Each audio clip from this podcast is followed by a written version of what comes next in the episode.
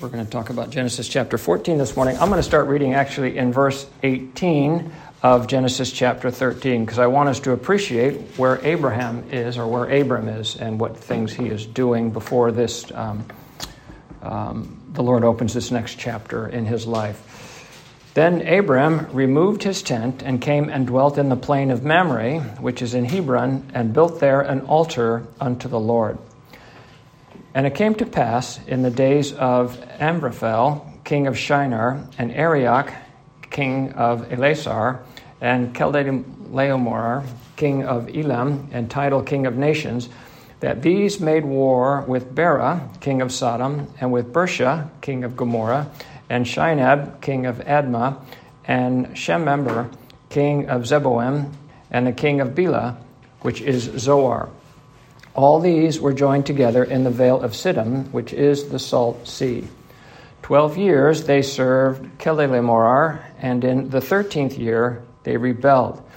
And in the fourteenth year came Chedorlaomer and the kings that were with him, and smote the Rephaims in Ashtaroth, uh, Karnaim, and the Zumzims in Ham, and the Emims in Shaveh Kiriathaim and the Horites in their Mount Seir unto El Paran, which is by the wilderness. And they returned and came to Enmishpat, which is Kadesh, and smote all the country of the Amalekites and also the Amorites, and dwelt in Hazar Tamar. That dwelt in Hazar Tamar. And there went out the king of Sodom, and the king of Gomorrah, and the king of Admah, and the king of Zeboim, and the king of Bela, the same as Zoar, and they joined battle with them in the vale of Siddim, with Chedorlaomer, the king of Elam, and with Tidal, king of nations, and Amraphel, king of Shinar, and Arioch, king of Ellasar, four kings with five. And the vale of Siddim was full of slime pits, and the kings of Sodom and Gomorrah fled and fell there, and they remained, and they that remained fled to the mountain. And they took all the goods of Sodom and Gomorrah and all their victuals and went their way. And they took Lot, Abram's brother's son, who dwelt in Sodom, and his goods, and departed. And there came one that had escaped and told Abram the Hebrew, for he dwelt in the plain of Mamre, the Amorite, the brother of Eshcol, and the brother of Aner, and these were confederate with Abram. And when Abram heard that his brother was taken captive, he armed his trained servants, born in his own house, 318, and pursued them unto Dan. And he divided himself against them, he and his servants, by night, and smote them, and pursued them unto Hobah, which is on the left hand of Damascus. And he brought back all the goods, and also brought again his brother Lot and his goods, and the women also, and the people. And thus is the reading of God's word, and all his people say, Amen. Amen. Our Heavenly Father, we pray thee now that you would open up your word unto us, that we might appreciate why you have included this in the narrative of your word. We would ask, Lord, that you would open it, that we might see Christ in what things he hath done to free his people from bondage and return them unto thee. In Jesus' name we pray. Amen. Um, well, no doubt you can. Um, you have discerned from my prayer that what we're going to talk about here is this situation that took place with respect to Abram going and returning his brother Lot, um, setting him free, and as a, Abraham, Abram being a type of Christ and what the Lord has done for our benefit as well.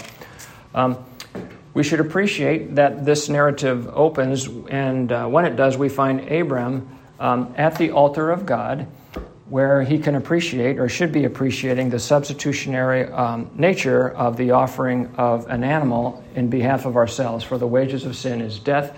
And all the way back in Genesis chapter 3, God has set forth this idea of a substitutionary offering that because of our sin, something must die in our stead.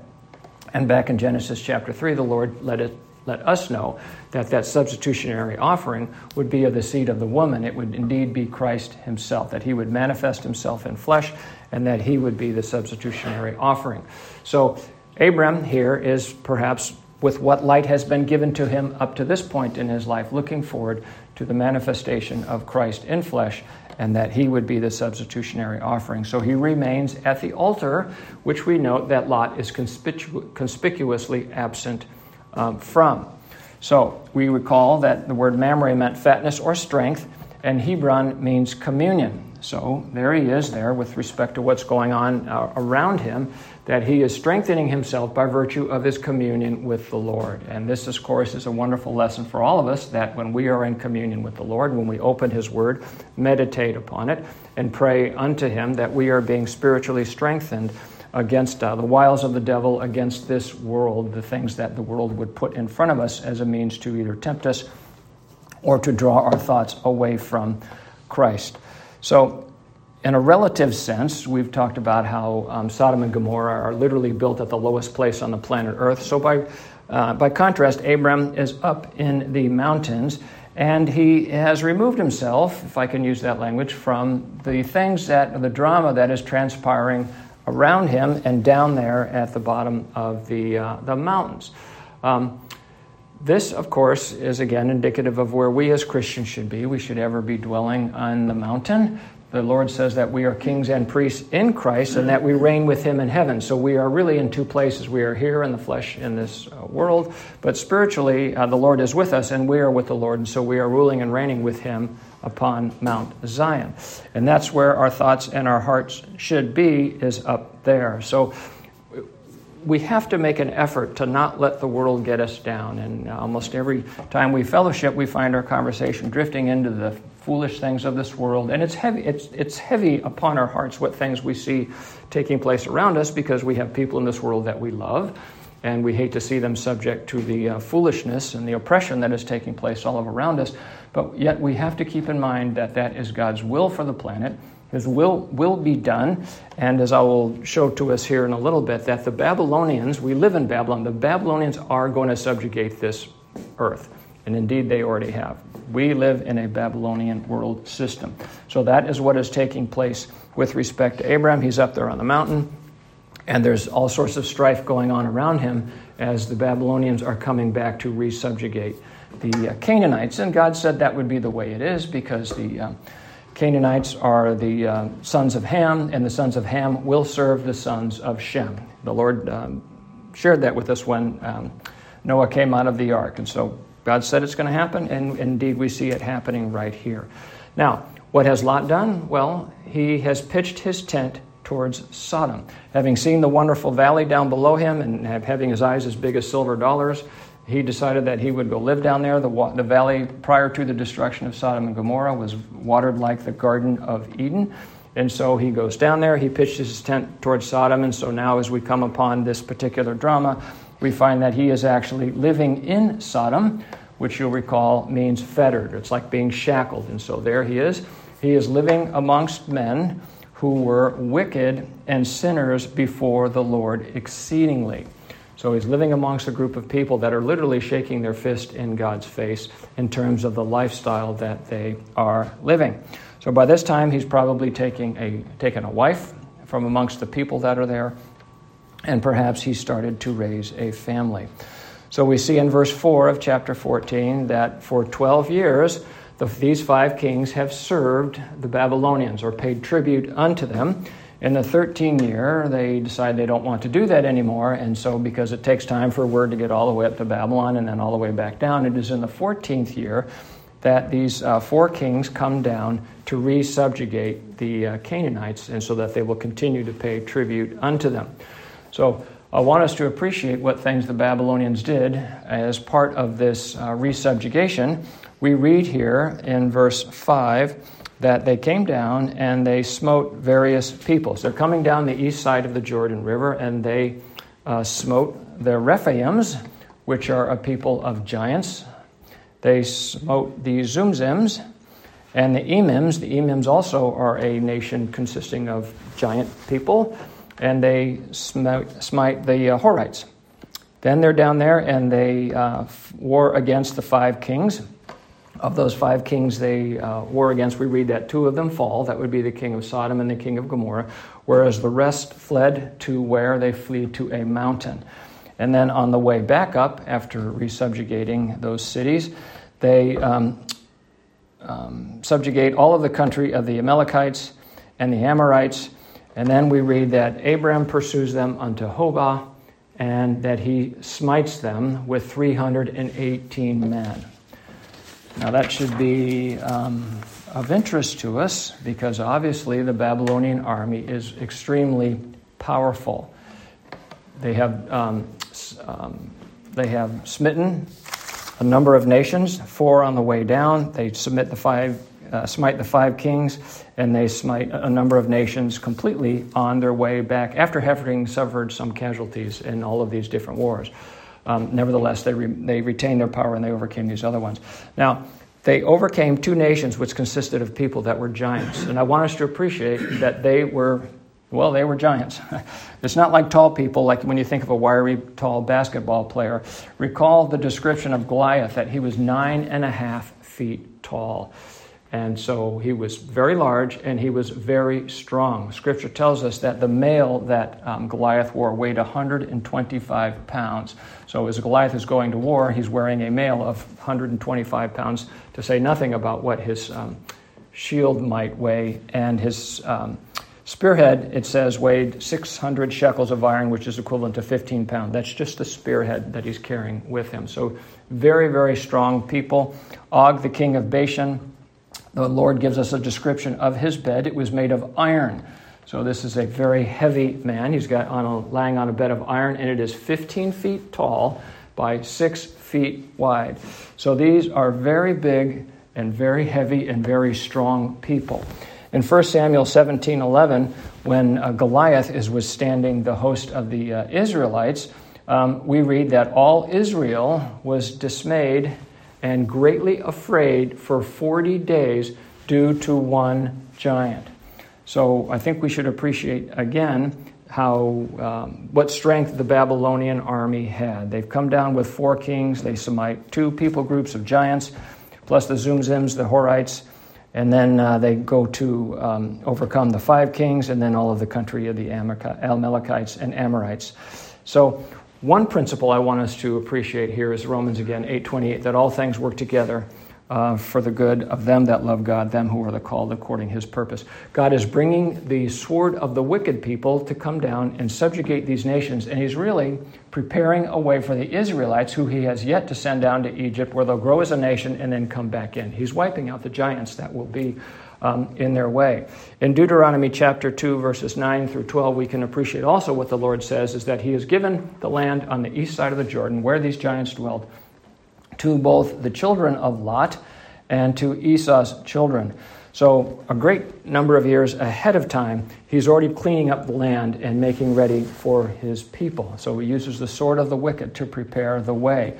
Now, in a, in a biblical context, we should appreciate what the Lord says in Acts chapter 2, verse 23, where he speaks about how by the determinate counsel and foreknowledge of God, the people have taken by wicked hands and crucified and slain Christ. So God used the wicked hands to prepare a way for us by sending his son to the cross to die for our sins. So that principle extends um, from the cross all the way back to what, what he's doing here, and that these things are working for the good of his people that he will later bring back into that land. So he's removing these giants from the land.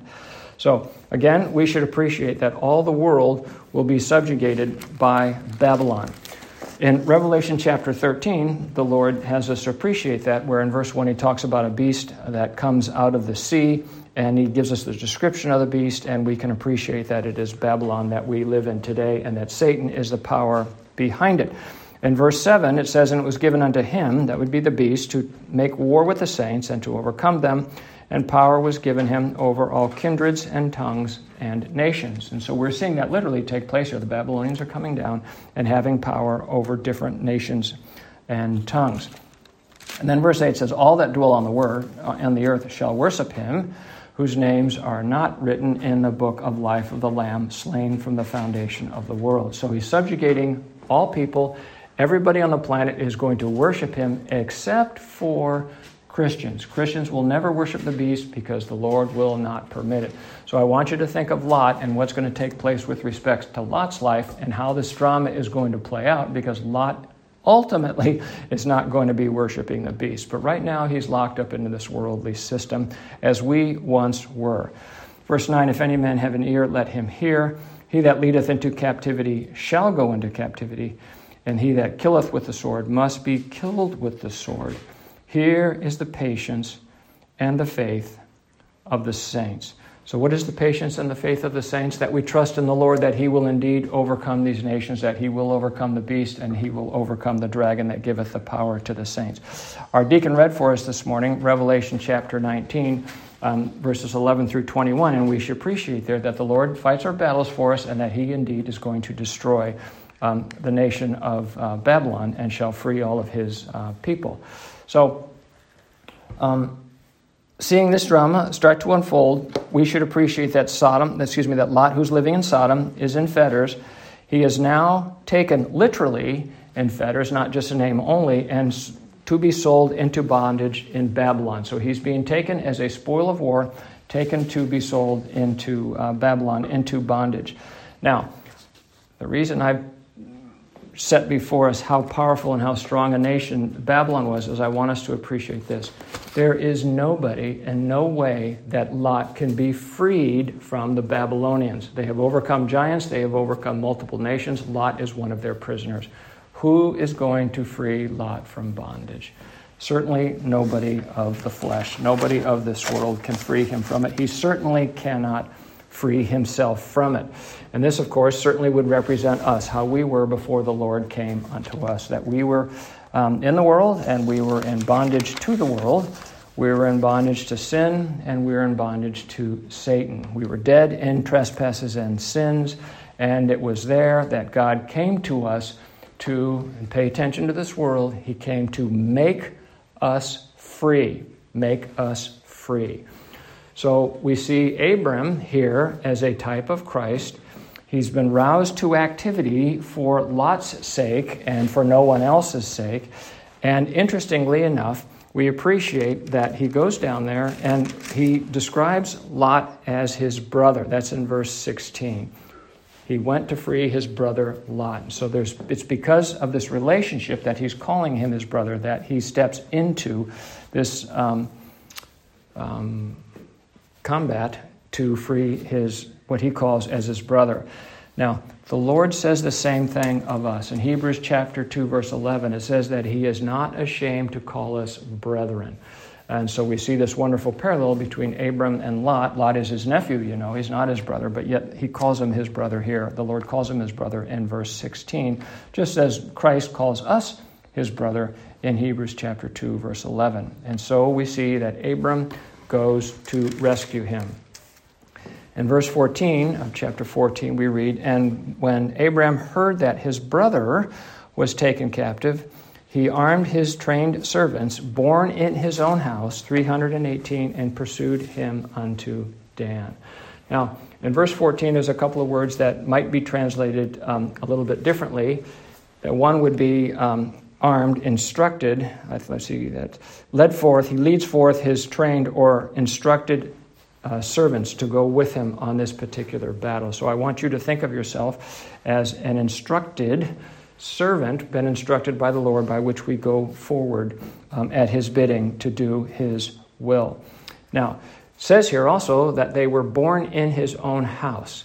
And we should think of ourselves as being born in the house of the Lord. We are born again and we are born from above. Scripture says that we have been begotten by the word of truth, by the word of truth. And so we see in parallel here um, in uh, chapter 14, in terms of um, Abram going forth to free his brother, uh, parallel to what our deacon read for us in uh, Revelation chapter 19, um, in verse 14 in particular. In verse 14 of Revelation 19, it says, And the armies which were in heaven followed him upon white horses, clothed with fine linen, white and clean. So we, the armies or the saints, which would be us, uh, which are in heaven, as I said, we literally are in two places. We are both here and we are both in heaven. And it says they're clothed with fine linen, white and clean, which up in verse 8 of chapter 19, it says that the fine linen is the white, uh, excuse me, to her was greeted, that would be the church, that she should be arrayed in fine linen, clean and white, for the fine linen is the righteousness of the saints. So clearly, what is in view here would be the Christians going forth out into the world, um, following the Lord who goes before us to preach the gospel by which people might be um, freed.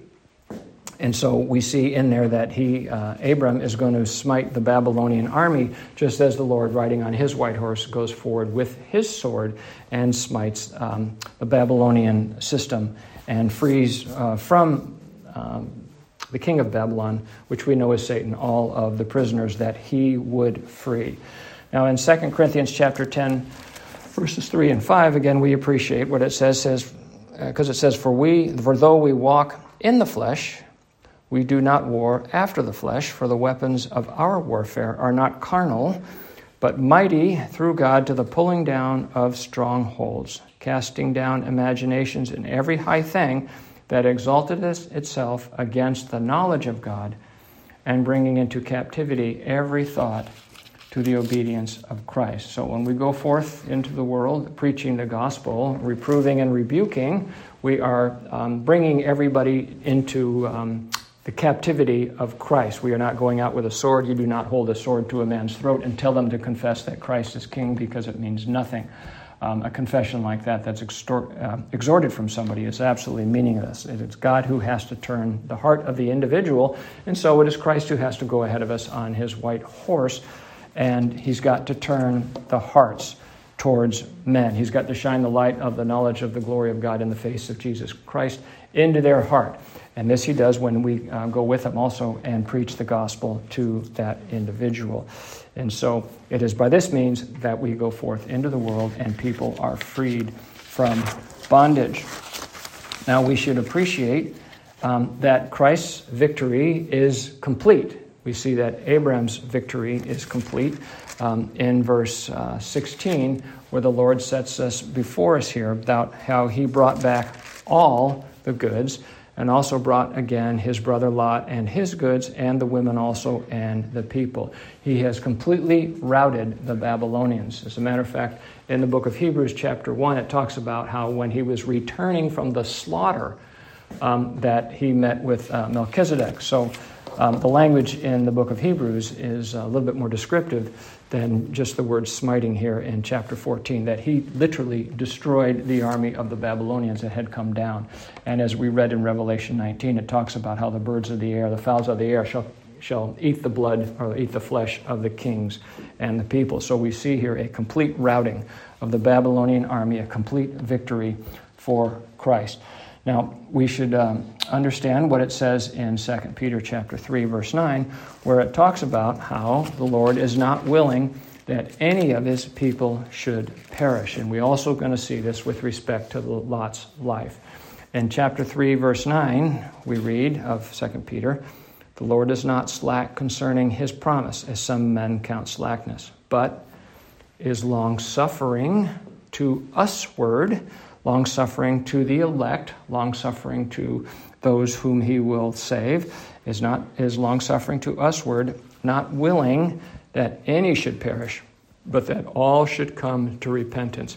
God will not have any of his elect perish. He will not have any of his people perish. He will not lose one of them. They will all come to repentance. And he's patient and long suffering with them because think about how you lived in your life up until such time as Christ came to you. You were in blindness and you were in bondage and you were doing the will of Satan and the will of your flesh in this world. And we see that in Lot as well. God is going to be very patient with Lot here. So, because God, God loves Lot, he shows great mercy on Sodom and Gomorrah. He frees those people and um, sets them free, and I'm using that word intentionally. And so, even though they are great sinners before the Lord, they have all been set free. And so, they are going to continue to live the way they have been living because God yet loves Lot. God is patient and he is long suffering. So, Lot has been set free, and the people have been set free. Now, there's two words that can have different meanings in the scripture. One is preservation, and one is reservation. Lot is going to be preserved by God. And this we read about in first uh, excuse me, first Peter oh, chapter 1, verse 5, where it talks about saints. We get the doctrine of the preservation of the saints from the scriptures. And he speaks of the saints here, the elect, where he says, who are kept by the power of God through faith unto salvation, ready to be revealed in the last time. They're kept, we are kept by the power of God unto salvation. God will not lose any of his people. And the Sodomites are not preserved, they are reserved. They are reserved. 2 Peter chapter 3, verse 7. You see this takes place literally in um, the life of the Sodomites um, in uh, chapter 19 of Genesis. In uh, 2 Peter chapter 3, verse 7, we read, But the heavens and the earth, which are now, by the same word that would be by Christ, are kept in store, reserved unto fire against the day of judgment and perdition, which means ruin of ungodly men. So, what is God doing with Sodom and Gomorrah? He's reserving them for the day of punishment, where He will literally burn them up, rain them, rain down upon them, um, fire and brimstone. Now, this helps us to appreciate that God does not love everybody. And there are some people that seem to think God does love everybody, but again, obviously, He uh, slaughtered the four kings of the Babylonians. He doesn't love them. He's going to rain fire and brimstone on Sodom and Gomorrah, so He must not love them. But in Psalm chapter 11, um, the Lord says that really very clearly um, to us that he does not love everybody. In verse 4 of Psalm 11, it says, The Lord is in his holy temple. The Lord's throne is in heaven. His eyes behold, his eyelids try the children of men. So you should appreciate God sitting up in heaven, looking down upon the workings of men on the earth. In verse 5, it says, The Lord trieth the righteous, but the wicked and him that loveth violence, his soul hateth. Now, there are those that would argue that God loves the sinner but hates the sin, but that's not what it says here. He hates the individual. It says that. He, um, the wicked and him that loveth violence, his soul hateth. Upon the wicked he shall rain snares, fire, and brimstone, and a horrible tempest. This shall be the portion of their cup. Now, that's literally what's going to happen to Sodom and Gomorrah. He's literally going to rain fire and brimstone upon them. Verse 7 For the righteous Lord loveth righteousness, and his countenance doth behold the upright. So it's hard to imagine, at least for me, looking down upon Sodom and Gomorrah and finding Lot righteous, but yet we know that he is because in 2 Peter chapter 2 it tells us that he is righteous and that he is just. And so we see here that um, Lot is freed, and the Sodomites and those of Gomorrah are all freed. And what do we find happening to them but what is written in Scripture in uh, 2 Peter, which I forgot to mark. In 2 Peter chapter 2, verse 22, where we read the proverb of, But it has happened unto them according to the true proverb. The dog is turned to his own vomit again, and the sow that was washed to her wallowing. And so I want us to appreciate the difference between being set free and being made free. Now, with respect to what took place with Lot, we saw that God delivered him from the power of darkness. That's Colossians 1:13. Who hath delivered us from the power of darkness. Then there's a comma and it says and hath translated us into the kingdom of his dear son. So with respect to what's taken place with Lot in this particular verse, we only see the first half of it taking place at this point in time. In verse 15, we saw that Lot was in bondage and walking by night, and that's the scene that Abram came upon when he went to free him, is that it was at nighttime. So he has delivered him from the power of darkness, uh, certainly the Babylonian rule and the reign, and he has set him free. Now, I've always had to be in my bonnet about the Bibles that translate that verse in the scriptures about um, the Lord setting versus making people free. In John chapter 8, verse 31 and verse 32, we read, Then said Jesus to those Jews which believed on him, If ye continue in my word, then are ye my disciples indeed. And ye shall know the truth, he's speaking of himself, Christ, and the truth, which is Christ, shall make you free, shall make you free. It doesn't say set you free, says make you free. In verse 36, we read, If the Son therefore shall make you free, ye shall be free indeed. If the Son shall make you free, you shall be free indeed. There is a pattern in Scripture that you see in the book of Acts where the Lord makes people free, not setting them free, but makes them free. Recall when the apostles were arrested in Acts chapter 5, verse 19, it says that the angel of the Lord by night opened the prison doors and brought them out. Didn't just open the door, but opened the door and brought them out, made them free. Acts chapter 12, verses 6 through 11, that's where Peter, you'll recall, has been arrested by Herod and he's being um, held until such time as Herod would have him slain. Again, the angel of the Lord comes to Peter, smites him on the side, raises him up, tells him to follow him. The angel of the Lord opens the doors, and Peter follows him out. He is leading Peter out. So again, he is made free. In Acts chapter 16, verses 26 and 28, that's the occasion when Paul and Silas are in prison and they are subject, their arms and their heads are in shackles or in bands. And it says that there was an earthquake and, all, quote, all the doors were opened and their bands were loosed. They were set free. What did they do? Well, the um, centurion, uh, the Roman guard, comes in and he's trembling because if they're gone, then his life will be substitute for them. He's trembling. And they say, We are all here. They were set free, but they were not made free. They did not depart from the prison. And when comes, comes time for them to depart, um, they, speaking of the judicial system by which they are subject to as Roman citizens, they say, no, let them come themselves and fetch us out. Let them come and make us free. So we see this pattern in Scripture where people are not set free by Christ, they are made free. So we see that Lot here has been set free, but he has not yet been made free. He's not yet been translated to the kingdom in Christ. Well, there's a problem because this is the way our flesh is in Romans 7:18, for I know that in me that is in my flesh dwelleth no good thing, for to will is present with me, but how to perform that which is good I find not. Lot cannot free himself from Sodom. He's been unequally yoked to a woman. He sees all of the things that are going down there. We know that it vexes his righteous soul, and yet he can't leave the place. Um, so, again, as I'd mentioned, we note that Lot is absent from the table. He's absent from the altar.